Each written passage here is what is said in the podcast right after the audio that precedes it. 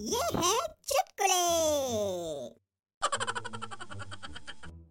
संजू ने पंडित जी से पूछा पंडित जी किसी सुंदर लड़की का हाथ पाने के लिए क्या करूँ?